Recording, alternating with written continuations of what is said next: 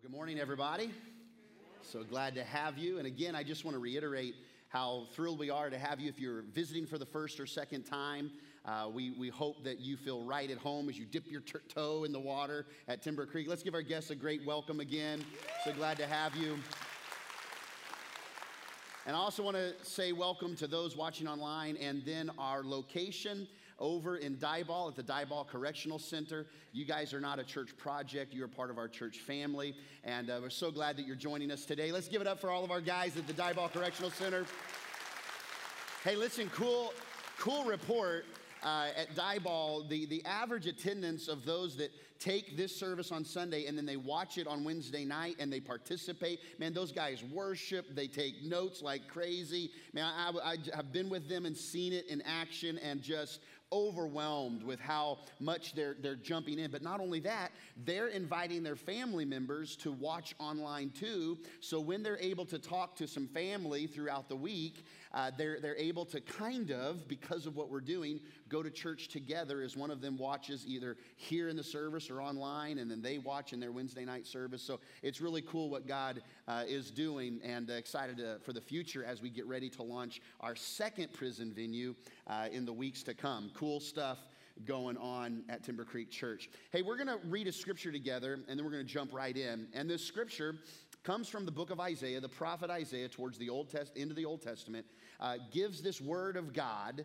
and he, he's, God is speaking through Isaiah, and I want you to say it with me out loud. You ready? Right here online, there in Diboll. Let's go. Here we go. Say it with me.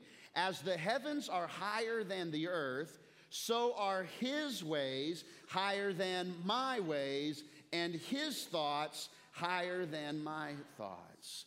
That's really the essence of following Jesus. That when we can step aside from our own path, our own ideas, what seems good to us, that was the issue in the garden where it looked like the apple was pleasing to the eye and good for knowledge and gaining wisdom and, and, and good for food. When we can get beyond what we think is good and go higher to His thoughts, His ways, His character, convictions, and conduct, that's really the plan of God for us. In fact, there is a way that seems right to us, but in the end, it leads to disaster.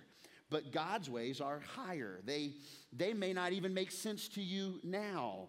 But if you could see the kind of picture that God sees, the, the, the helicopter view of what God sees in life and in time and in your own uh, life, you would say, oh, that's why God did it that way. In fact, what's happening is there are two stories going on in my life and in yours. There is an upper story and there is a lower story. And the lower story that's happening right here on earth, you can only see a few feet in front of you. You don't necessarily see. You can maybe try and predict some of the curveballs, or you might be able to predict some of the right hand turns or detours that your life experiences, but you're not going to know everything until you experience it. God's ways are higher. He sees beyond, He sees that curveball. And so there are stories happening in your life right now that you only see so much. But the upper story is what's happening that God sees what, what you can become from that adversity, what you can learn from that test, what you are, how you're going to grow or how you're going to push away, depending on how you respond to that challenge. There's an upper story and a lower story. And see, the goal of us as Christ followers, maybe you're still checking out Christianity, you're, you're trying to figure it out. you maybe you kind of, you're here because someone invited you, but you kind of emotionally, spiritually, maybe even physically cross your arms and say, eh, this isn't for me. Let's just get through this and get my son a backpack. That's fine. We're glad you're here.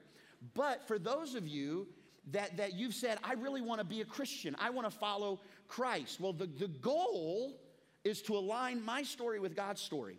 It's not to follow Jesus is what feels good for me or what's convenient at the time, because trust me, following Jesus is going to create some incredible inconveniences for your life. Oh, but they're good inconveniences.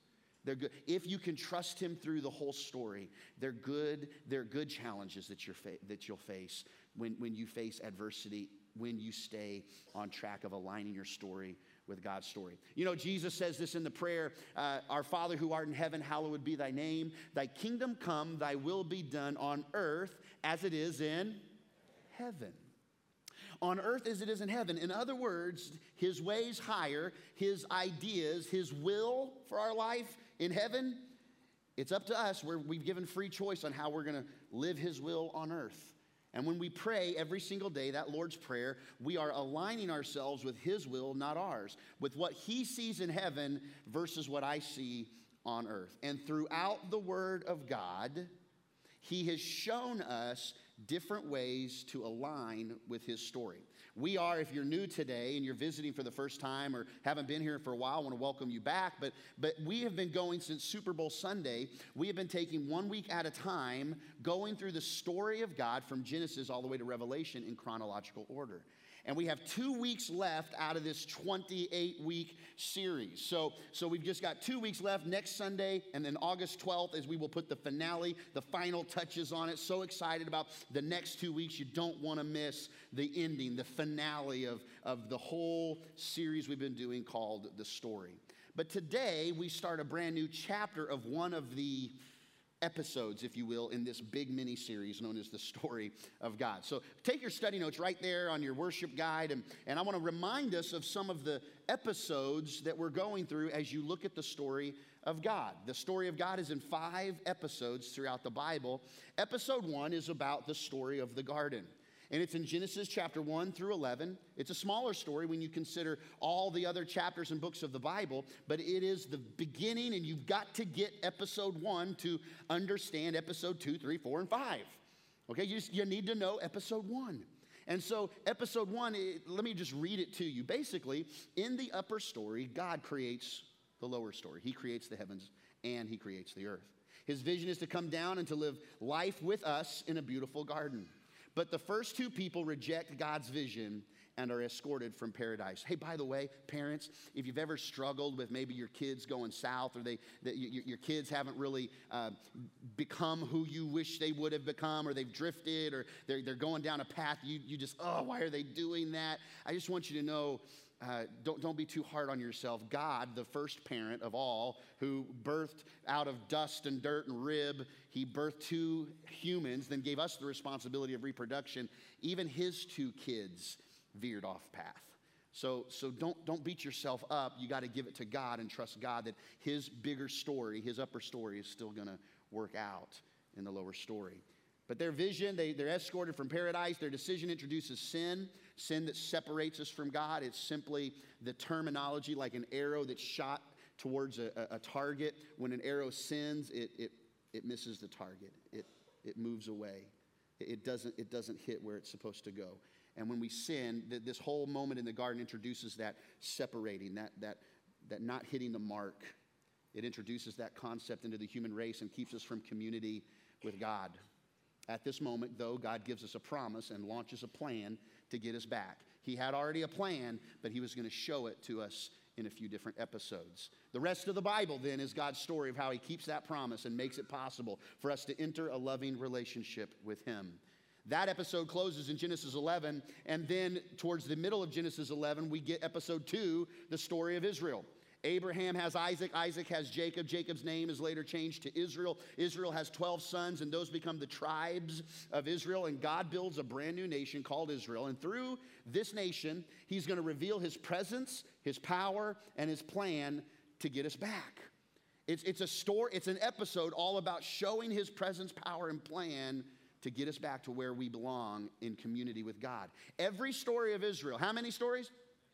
Every story of Israel will point to the first coming of Jesus, the one who will provide the way back to God. So when you read about the, the, the three Hebrew children thrown into the fiery furnace, and yet there's a fourth man with them that looks like the Son of God, it's not just about the fiery furnace that Nebuchadnezzar stoked to burn these three Hebrew children. It's that the upper story is I'm going to be with you in the fire, that I'm going to send somebody that's going to walk through this with you in the little story where, where the, this, this school of prophets, this little Bible school. They're hungry, there's been a famine in the land, and, and, and Elijah says, Hey, let's cook up a good meal. And one of them goes out to the backyard. It's been a famine, there's not any food, but he finds like a gourd he says, Oh, that, I, I bet we could have some gourd soup. And he goes over to the kitchen, chops up the gourd, throws it into the pot. Sure enough, the gourd is poisonous. And when everybody around the cafeteria tables there at the Bible school, they take the first sip,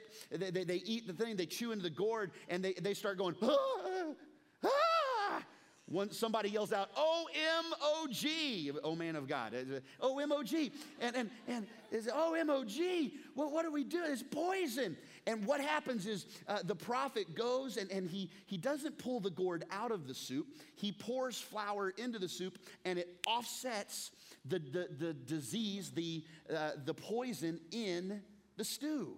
What is he saying? It's a story that points to Jesus that it's never what you could pull out of your life on your own. You can't pull the poison out, everybody. It's how Jesus, when he's added into our life, he, he offsets the poison, he destroys it. And when we add into our life Jesus, it's just an imagery that shows, shows us, that points to Jesus. Then we get into episode three.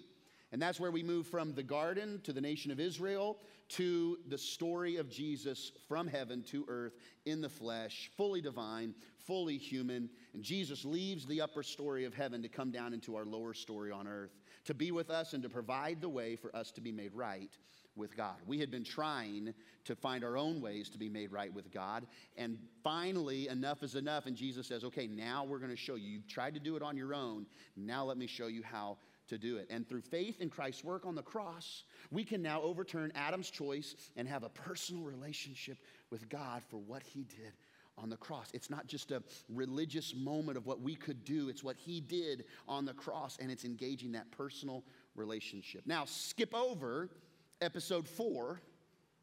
And let's go to episode five because we're going to spend time in episode four today. But if you go to episode five, episode five is the story of the new garden. And the new garden is where God is going to one day create a new earth and a new garden and once again come down and be with us. The, you, you see the full circle of his story that we didn't get it right the first time. And we're going to learn through millennia. And we don't know how long it's going to be until this new heaven and new earth. But someday, the Bible is clear that there is going to be a finale to this earth as we know it, and there will be a new heaven and a new earth. And all who place their faith in Christ in this life will be eternal residents in the life to come. The story ends where it started, full circle in relationship with God. But till then, you and I are living in episode four. We're, we, we are in, we are experiencing today, you and I, the middle of episode four. We don't know if we're in the beginning, the middle, or even the end of episode four, but we're smack dab in it. And here's episode four it's the story of the church. And here's what the church looks like everyone who comes into a relationship with God through faith in Christ, they begin to belong to a new community God is building called the church. Now, the church isn't a building, it's a body. The church isn't a a place, it's a people. It's, it's, a, it's a organism. It's a living, breathing thing. And the church is commissioned to be the presence of Christ in the lower story, telling his story by the way we live and the words we speak.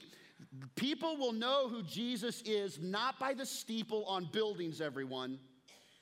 People will not know who Jesus is whether they see a cross on a wall or whether they go to a wedding on the outside of the church or inside the church, people will not know who Jesus is unless the church actually speaks the way we're to speak and live the way we were to live. And, and the truth is, when the church doesn't live the way we ought to live or speak the way we ought to speak, what happens?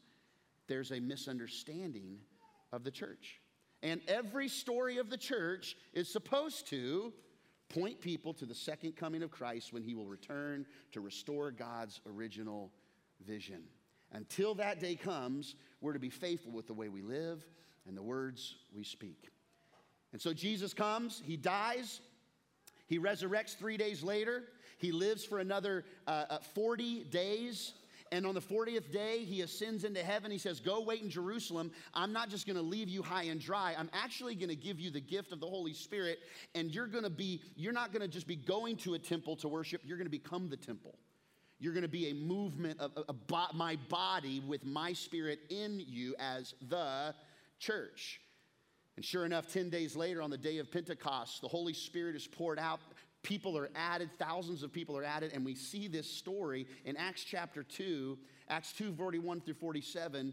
Those people that are listening on that day of Pentecost, those who accepted his message, they were baptized, and about 3,000 were added to their number that day. And over the course of the next several years, about 25 years, that number moves to almost 150,000 people in 25 years in Jerusalem alone.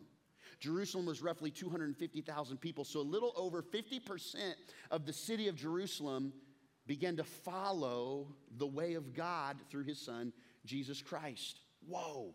That's, that is some expansion right there. That would be, that would be like 15 or 16,000 people in the middle of, of Lufkin over the next de- couple of decades to become part of the church as we know it, the, the church following Jesus. Wow, wouldn't that be awesome? They devoted this, this body, this group, they devoted themselves to the apostles' teaching and to fellowship and to the breaking of bread and to prayer. So it wasn't just coming to church, it wasn't just doing a moment, it was devoting themselves to what was being spoken. It was community together. It wasn't just getting my church on, it wasn't just checking the box of church on Christmas or Easter or whenever. It was about true devotion. Everyone was filled with awe at the many wonders and signs performed by the apostles. There was something significant about the people that made up the church. All the believers were together and they had everything in common. And what that means is it's not like everything, like it means they, they were in such unity, it was hard to divide them. They were in such unity. The most important things were the most important things. I mean, one guy might like rice and the other guy might like noodles, but they had everything that was important in common. You know, they went to the point where they sold property and possessions to give to anyone who had need. Every day they continued to meet together in the temple courts. They broke bread in their homes and ate together. Say this out loud with me with glad and sincere hearts. Good job. Now, log that in your old digital Rolodex here, because we're going to come back to glad and sincere in a minute. Praising God and enjoying the favor of all the people. And the Lord added to their number daily those who were being saved. It became a way of living. In fact, Christianity, the word Christianity, didn't show up until about 25 years later in Acts chapter 11. In fact, the first 10 chapters of Acts span a 25 year time. It wasn't until the church of Antioch where they started calling each other Christians. Before then, they were calling people followers of the way. Are you a follower of the way? When Jesus said, I am the way, the truth, and the life, no man comes to the Father except through me. Those that began to follow him and were baptized, they became part of followers of the way. Now, over centuries, from that time, 2,000 years ago to today, there have been different expressions, different versions, good and not so good, of what the church has become where people have stayed true to what the original vision that God had for his body to look like. We've done well and we've not. There would be even seasons of life that we could say as a church where we did well to represent the body of Christ, and other times maybe we, we, we didn't do so well. And what has happened is the people on your block, your friends, your relatives, your associates, your neighbors, their perception of church is not about what the building looks like. It gives you a sense of the church, but it doesn't really tell you much more other than architecture. But when I read earlier, the way people speak and the way people live, that's what gives people the best understanding of the church. And some people's perspective and their perception of church is wrong. Even maybe some of us in the room today, you're here, but your, your reality of church has been, has been determined by your perception of church. And if your perception is off, your reality is going to be skewed of what church should even look like, feel like, be like. In fact, write this down. My perception of it determines my relationship to it.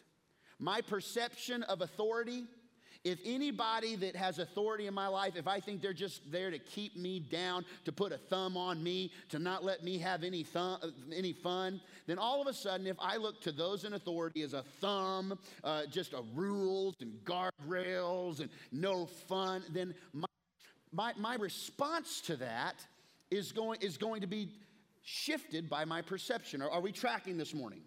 You with me? So think about this. My perception as a child in my home to my dad or my mom determines my relationship to my dad or my mom. And what can happen is sometimes when somebody has a perception of what a father is like and it, they've been a bad father, when they hear God is our father, their reality or their understanding or definition of who God is becomes different based on their perception of how they grew up with a dad, or maybe not with a dad, or maybe with a good dad, or maybe with a dad who was abusive or hurtful. So, perception to it develops the relationship with it. Jesus dealt with this. Jesus dealt with perceptions of people for his years of ministry. In fact, we read in Mark chapter 8 when Jesus and his disciples left Galilee, they went up to the villages near Caesarea Philippi. They're just on a little walk, hanging out. And as they were walking along, he asked them, Hey guys, got a question for you. He was always using questions. I love his questions. Like my mom, when we were kids, she would use questions. Where have you been? you know, like, but she knew I had not been where I was supposed to be. She just used that question. And all of a sudden, I'm like, what do you think I'm? You know. Did you watch that movie the other night when you weren't supposed to watch that movie the other night? And here's how I would answer Yeah, right, mom. Like I really watched that movie the other night, because I had really watched that movie the other night. I was trying to get by with it, you know. Well, Jesus says, Hey, who do you, who do people say I am? Who do you, what, what are your friends saying about me? Well, they replied, Some say you're John the Baptist, and some say you're Elijah, and others say you're just kind of one of the one of the prophets. And Jesus goes on to say, okay, but who do you say I am? That's what your friends say, but who do you say I am? Now, this is a dangerous question. This is, this is a loaded question. Because if you're a devout follower of Judaism, which many of his disciples were, if you're a follower of Judaism and you say that someone is like the Messiah or the anointed one and they're not, then you, you could be stoned to death. There are big ramifications. So they're kind of cautious to, to say it. Of course, Peter, who is like the loudmouth, you know, deadliest catch, roughneck, redneck sailor, he goes, I'll tell you who you are right now. You're the Christ, the Son of the living God. I mean, like he, he just blurted it out and he was, he was right. But the rest of them, they, they were kind of cautious because who do you say that I am? That's an important thing. It's an important. And here's what I want to here's what I want to say to us. Who do we say the church is today? Who do we say Jesus is? Uh, because in our culture, there are lots of different opinions, perceptions, perspectives on what the church looks like or, or what the church should be doing or what the church shouldn't be doing. And so, for the rest of our time we have, I, I want to unpack just a few perceptions that have become reality in people's lives. In fact, some, even in this room, you may have a perception of church that if we look at the scripture, you, you may be living in a skewed perception. So let's, let's look at these. Some people say that the church is like these things. Number one, write it down a country club with restricted access. Some people think the church is the country club, the locked gate. I can only get in if I look a certain way, do a certain thing, wear the certain clothes, give the certain amount. The, the country club is restricted and, and you are not allowed in. The gate is closed, and you just push, push on the speaker out in the, in the uh, you know, parking lot and hello, can I come in? Well, uh, give us your uh, date of birth and your social security number. And, and like people look at it that way, and the only way I can get in is if I, if I, fit a certain mold. That's, that's what the religious leaders of Jesus' day had done to finding God. From the time of the Old Testament to the time Jesus shows up, they had created a religious elite situation for God.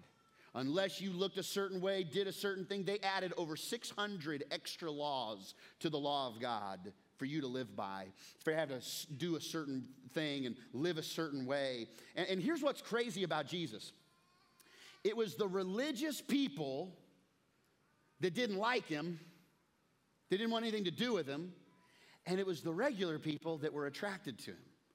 So, already, if we're the body of Christ, if the church is the body of Christ, then we already know church does not equal, listen, everybody, church does not equal religious elite. We ain't the religious elite. And if we ever get that thought, shame on us. It's those kind of people that Jesus actually didn't want to hang out with.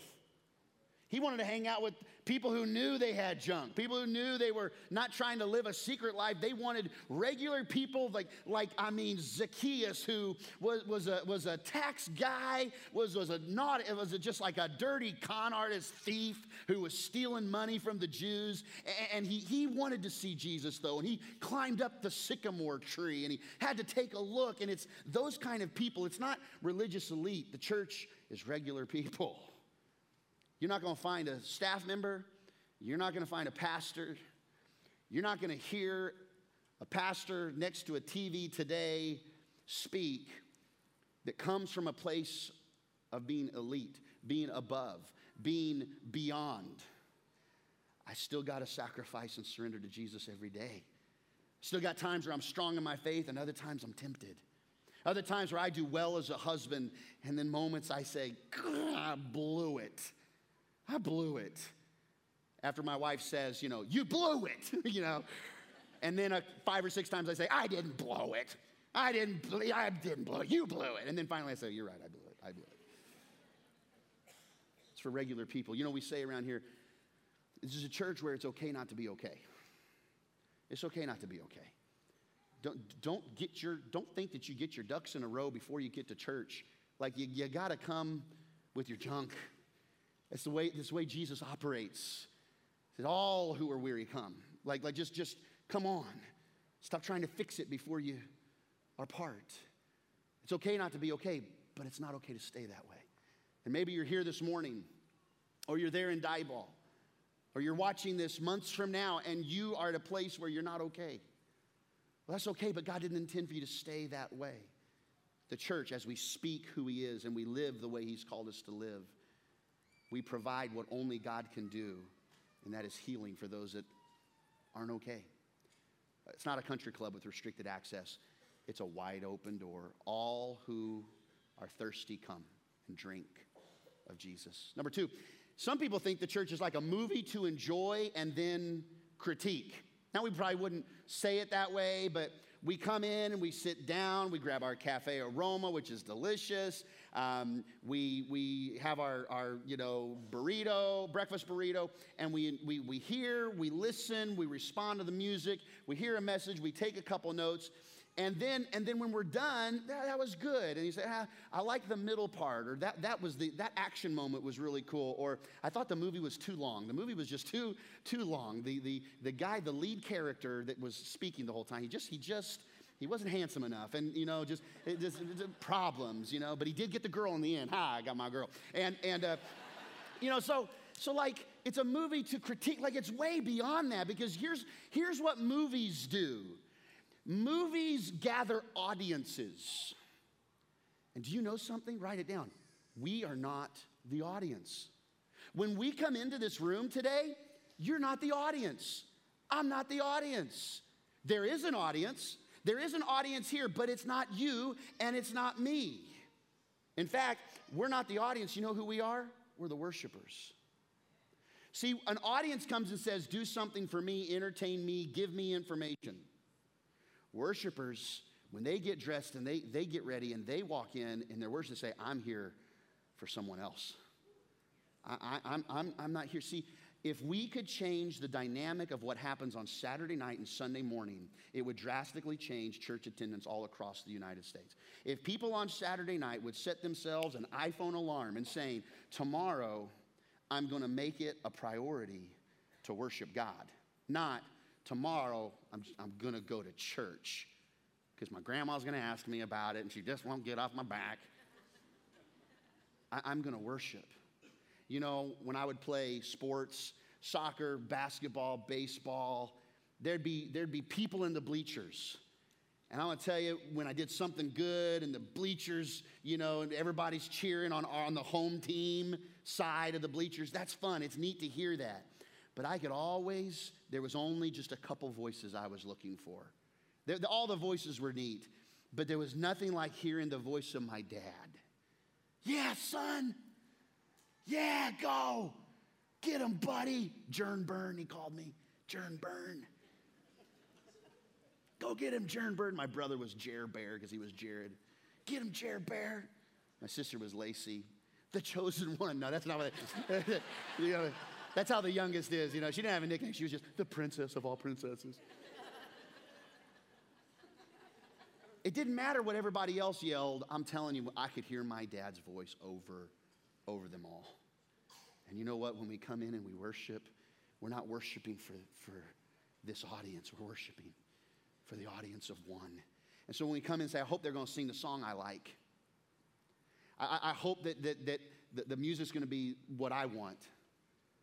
If we could change and have the perspective of the church and say, I hope my heart and attitude honors Jesus today. I hope that I'm able to offer surrender to Jesus today. Yeah. We're the worshipers, God is the audience. God's the audience. So it's way beyond a movie that we critique and we say, hey, two thumbs up, two thumbs down. You know, we were, uh, we were voted, everybody, Timber Creek Church, according to the Lufkin Daily News, as the best church in, in, in Lufkin, right? Just, just recently. And, and that's pretty cool, right? That's pretty cool. But I hope to Jesus that we're not voted best church because of buildings and stuff, but that we would be known as the church that truly lives out the kind of life Jesus would want his body to live. That's, that's, that's the best church. That's the best. That's the best. I was voted best pastor, but it's because my mom voted like 7,000 times. Number three, a gas station for my weekly fill up. That's how some people view church.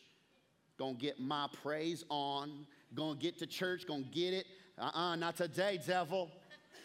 I'm gonna get in, get my fill up, because Monday and Saturday, it is like hell on earth. Or I may act like hell on earth, to be honest with you. So I just come and get my fix. I come and get my gas station fill up. And you know what? Depending on the mileage that you run into during the week, you may not, depending on your own personal gas mileage, you may not need another fill up for a few months. You're good. I got my stuff in. And some of you, your mileage goes down the more issues you face, the more hurt you endure. And so your gas gauge goes to empty quicker than, than others. But the truth is, church isn't just to fill us up until we feel empty, it's way beyond that. We, we, we can't just go to church, we're to be the church. We are the church. And so, how does that work? It means that the purpose of us being filled up on a Sunday morning is not just for us to make it to the next fill up it's so that we would be poured out. It's that you would be emptied out. It's that you would see the hurts around you and heal them. That you would see the needs and fill them. That, that you would be the body of Christ activated in your city, in your workplace, in your family. The body, the hands and feet of Jesus. And we can't just go. We got to be the church and we're filled up. Yes, for us, but it's not just us, it's for those that have never darkened the door of a gathering like this that need you to bring the church to them. Bring the church to them. We are filled up to be emptied out. That's the church. And they said they, they whatever they had need, they gave, and they like they had everything in common. It's just like there was such this unity. It's like, what you need, man, I'm here for you. And, and wow, what, that's the kind of church that changes the spiritual landscape of a community. Some people say the church is number four, like a restaurant that serves me what I want. I want a good menu. I want to see my options. What are your programs? I want to make sure that you have the options I like, and they all need to be gluten free. I, I, want, I want a menu to decide, because you know what? And this, listen, listen, this is normal lingo. This is not bad lingo. I hear it a lot. I'm just kind of church shopping. I'm church shopping. Uh, I'm church shopping. Well, that's fine. But when we're shopping, when we're shopping, that takes a different perspective. What can I get? What, what do you have for me? Right? And, and if we're not careful, we sh- show up to church and we sit down and we wait for someone to come and serve us, but really, we're not the guest. We're not the guest. It, listen, if you're a guest today, if you have visiting, then you're the guest. So don't hear what I'm not saying. but if you've been here for a while, you're not like, hey, I'm an all time guest, baby. I've been a guest for 17 years. No, that doesn't work that way. You, you're actually, you're disconnected. Your perception is wrong. You're welcome to be here, but you're not a guest anymore. In fact, we move, when we join the body of Christ, we move from being a guest to being a host. You, you heard it in the video announcements, but every single Sunday morning, the first Sunday of the month, we start a brand new four week experience called Starting Point. You can sign up for it out in the lobby. But Starting Point helps us understand, helps us take the journey from a guest to a host, to, from, from someone who's just getting filled up to someone who's learning how to be emptied out. And, and if you've never gone through Starting Point, whether this is your first Sunday or your first, fifth, fifth hundredth Sunday, can I say to you, some of you senior citizens, You've been here a long time, but you've never gone through starting point or it's been years. I want to tell you, nothing would stir your heart more if you took a month out of your year and you just came and joined us in starting point. Oh, I know all about you. I know, but you could see people who are new to Jesus, people who are wanting to, you'd meet new friends. It'd just be so fun. I want to challenge you, your senior saints, if you've not been in starting point in years, this would be a great time for you to, to restir what God wants to do through you so that you don't accidentally become a guest, but that you keep being a host for what God wants to do. Bible says that they broke bread in their homes and ate together with glad and sincere hearts. Whoa. Glad and sincere hearts. When, when, when people think of you, when, when they do a survey of you at the office, and they say, What words would describe Tammy? Do they say, Oh, glad and sincere? I don't know what they call Tammy, you know? Probably if you surveyed the staff at Timber Creek, when you think of Pastor Jeremy, what are the two words that describe him? You know, loud and gassy. I don't know what they'd say. I don't know what they'd say. But glad and sincere, I wish that would be, but it's not always the truth. In fact, when you hear people outside the church, okay, we're gonna do this, we're gonna do this. When you hear people outside the church that don't like the church, that have a poor perception of the church, when they talk about the church, you're going to fill in the blank. They say, ah, no, no, no. I don't go to church because the church is full of, oh, you got it. Hypocrites. Hypocrites. Judge, judgy. They're so judgy, judgmental, hypocritical. And can I say something to you? Yeah, they're right. There's a whole lot of hypocrisy and a whole lot of judgmentalism. And if we had more gladness and sincerity, if they saw how we spoke and how we lived outside the church, that would remedy that pretty quick. But instead, what's happening is the church, once they get outside here, because we've created this environment that forces people to put masks on and they can't be authentic, because man, if I told people that I was struggling with porn, they'd disown me in the church, because you know the country club is only for those that have it all together. And man, I'm struggling. I wish, but I'm about ready to lose my marriage. I'm about ready to lose this and that. And if I don't talk to somebody about this, and what happens is we create hypocrites by not providing an environment where it's okay not to be okay. Just not okay to stay that way. When, when, when, we, when all we can do is, is look at what's wrong with somebody versus see their God given potential. Like God sees beyond what you got wrong, and He sees all the things that can be right but aren't right yet. And he sees it in a sailor called Peter, beyond who he was to who he could become. And he sees it to a, a, guy whose name was Saul, who was persecuting Christians on his way to kill Christians. And Jesus interrupts his trip to Damascus and he sees beyond who he is to who he can become. And that's your story. That's your upper story, husband. That's your upper story, wife. That's your upper story, teenager. Trying to figure out your identity, wrestling with all kinds of thoughts. His ways are higher. He knows more. He loves you beyond what you could even understand. But if we're if we're instead of being glad and sincere, if we're breaking bread in homes and eating together with judgmental and hypocritical hearts, then we're going to produce exactly that. But let me also to defend the church defend the church for just a second and say, guess what else is full of hypocrites? Like Home Depot and Taco Bell and Walmart and the White House and the Senate and the House of Representatives and your family and my family and Facebook galore. Okay? So we're not in, we're all in this together, everybody. But let's change the trend. Come on, Timber Creek, let's change the trend.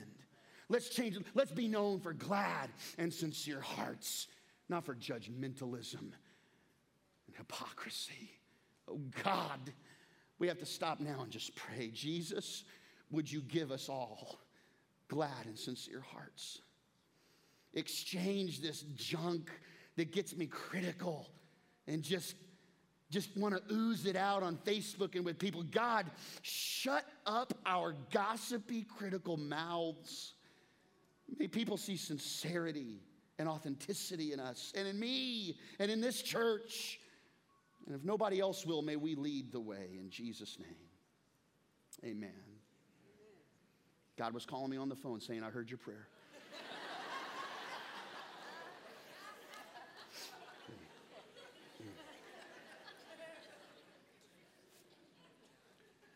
Look, we want to we want to model we want to model glad and sincere hearts.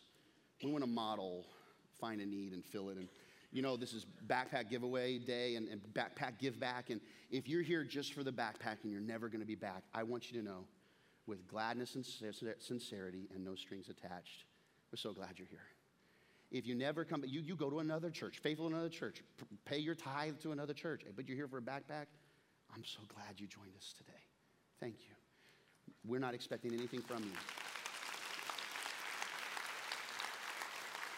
I also I also just know time is ticking, oh, T-top ticking, oh. Time is ticking away till the next year. And we got teachers that have been on a little bit of summer vacay from the cray cray, and they're going back to the cray cray. Now, listen, I, this is not everybody, so, so hear me close. This is not everybody, but, but, but hear me very clearly. If you are a teacher that teaches between kindergarten and 12th grade, you're a full time teacher teaching kindergarten to 12th grade, whether you are public school, private school, or you are a parent that homeschools your children from kindergarten to 12th grade. So daycare is important, and we don't, there's another day for that. Um, and college is great, and we need it, but there's another day for that. I just, I just want to talk to if you're teaching, if you have students underneath your leadership, K to 12th grade, public, private, or homeschooled, I want to invite you right now just to stand where you are. Just stand right where you are. Stay standing. Stay standing. Stay standing. Anybody else? Anybody else? Okay, stay standing, stay standing. All right, here's, here's what I want. I want to honor you, teachers, for just a moment. And here's how we're going to do it. I need your participation, though. I want you guys again to give them a huge round, but every single one of you teachers, come up and stand right here. Stand right here. Come on, come on, come on, come on, come on. Right here, Dawn. Come on, guys. Hurry, hurry, hurry, hurry. Hurry, hurry, hurry. Come on, quick, quick, quick, quick, quick, quick, quick, quick, quick, quick, quick.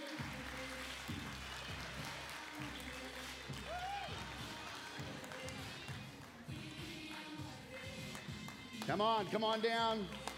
Wow, look at all these teachers.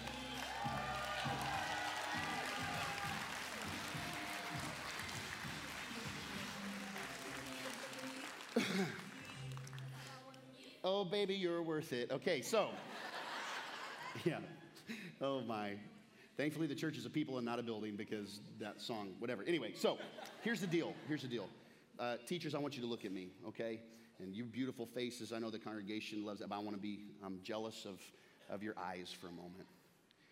Um, from kindergarten to 12, there's this incredible spectrum of what kids are going through. There's also what teachers go through. And the, the, the weight you carry sometimes is a wonderful joy with the child who excels, and other times it can be difficult to see the God given potential of someone who can disrupt class or is a struggle, right? You see parents who are invested, you see parents who seem like they don't give a care. And you're in the intersection of opportunity. In fact, I want to challenge you to be the church, to be the body of Christ in a way that nobody else can during this school year. There's a blessing that you can be that nobody else can be. And, and, and you know, the Bible talks about arrows in the hands of a father.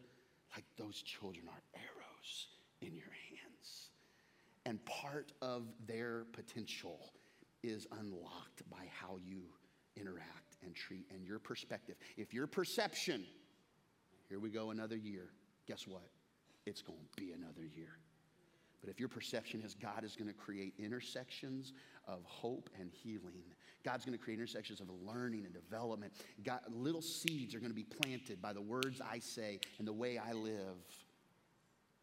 When you think of it that way, those are arrows.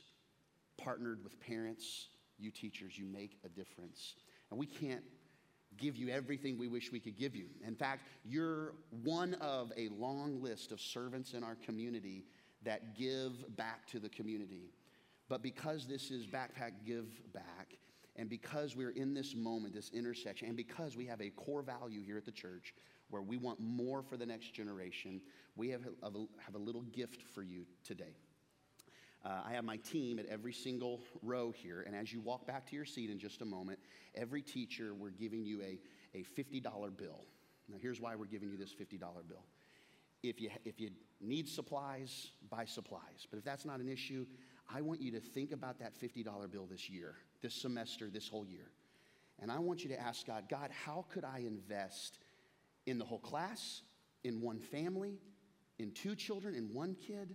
Is it just that I'm gonna have a party for them at, uh, during the year and you use the $50 to throw a party? Or, or there's a kid that, that it's cold and they don't have a coat. You be the leader you be the church. You, des- you decide how, how that investment of the funds, and listen, we couldn't do this unless the church was, continues to be generous. And you guys, this year, have been so generous, we're able to do this with the offerings that we receive. Isn't that cool? Isn't that great?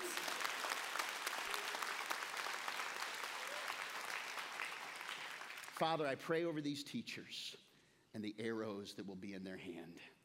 God, I pray that you would give them insight, give them direction on how to invest, not just this little bitty $50, but their, their year towards these children. Build them up, encourage them in Jesus' mighty name. Now, listen, guys, here's what we want you to do um, take it. You don't have to tell us anything about it. But if something happens, we would love to hear a story. So make sure you like email the church or something on what God did. But we're never we're not going to be like, hey, what'd you do with that fifty dollars? It's consider it invested. And would you guys give them one more hand as they go back to their seats?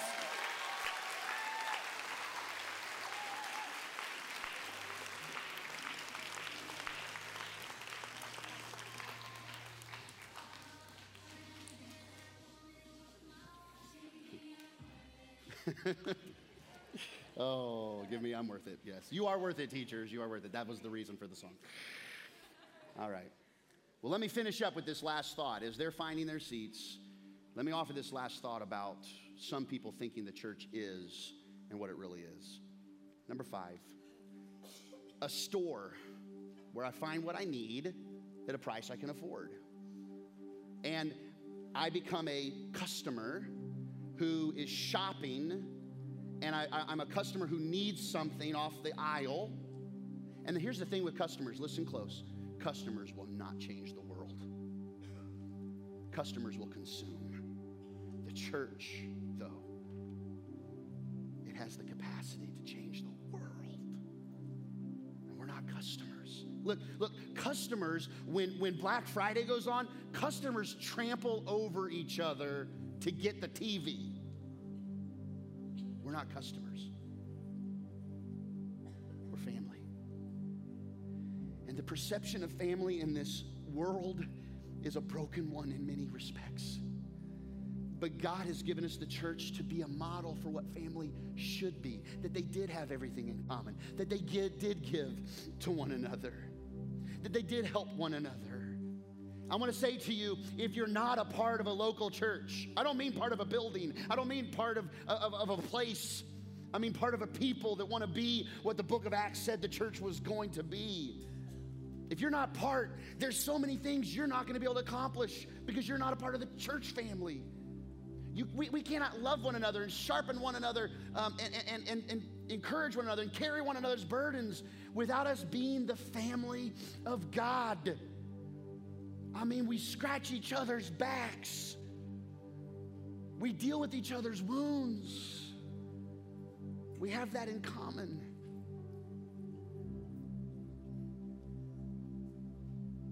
I end with this story. My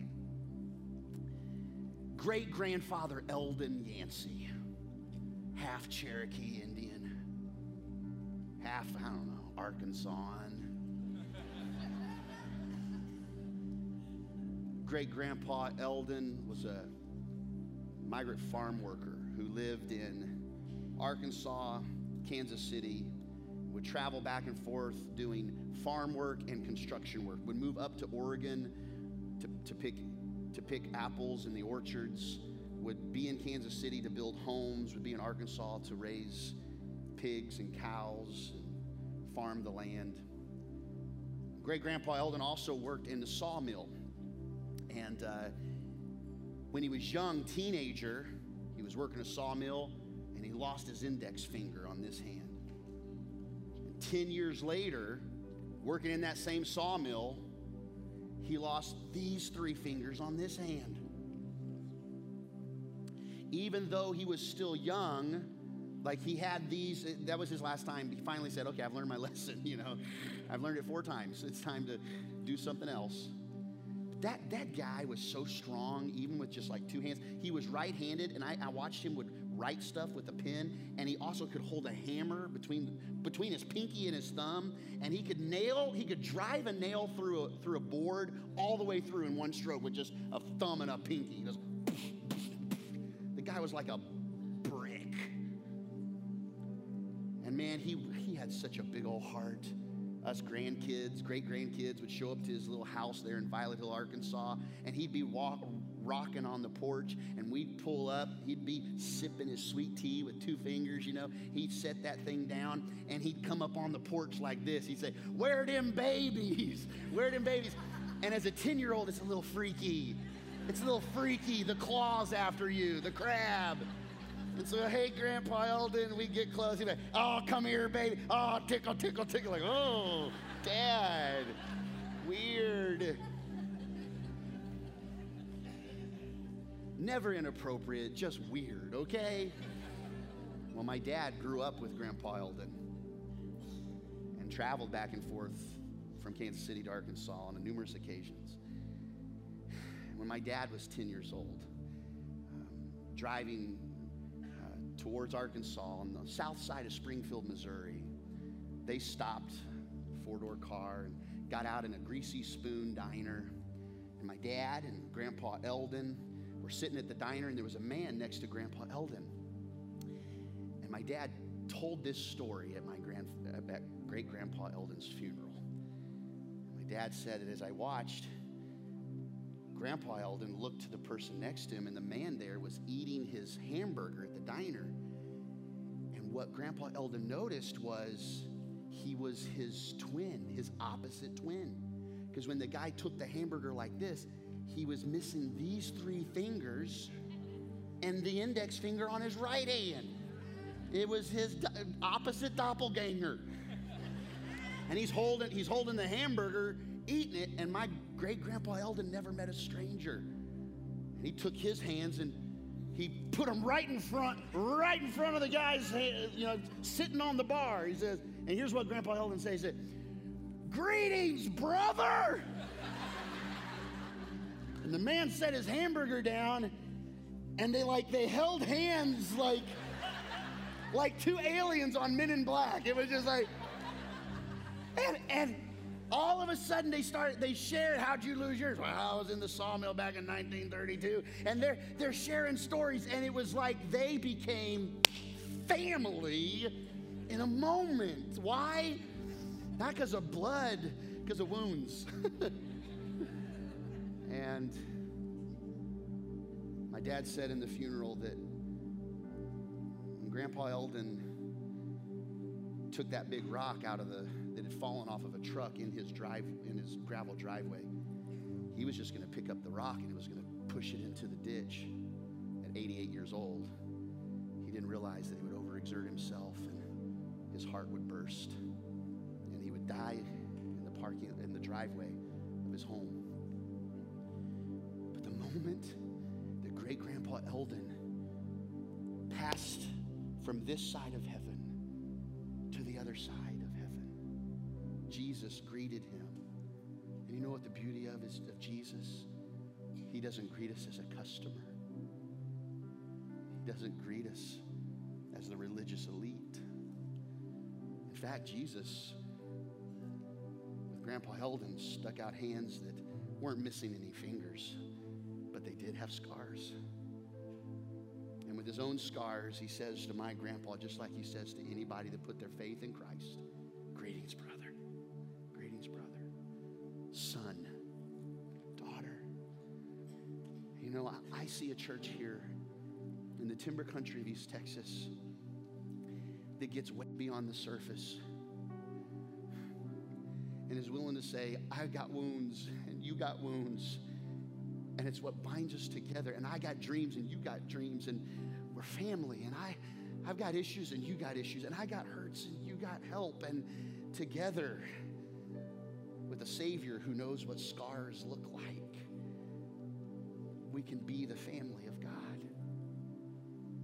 And if you've never known what a real family is, oh, Timber Creek, I hope we're able to show people what the family of God should speak like and live like and look like.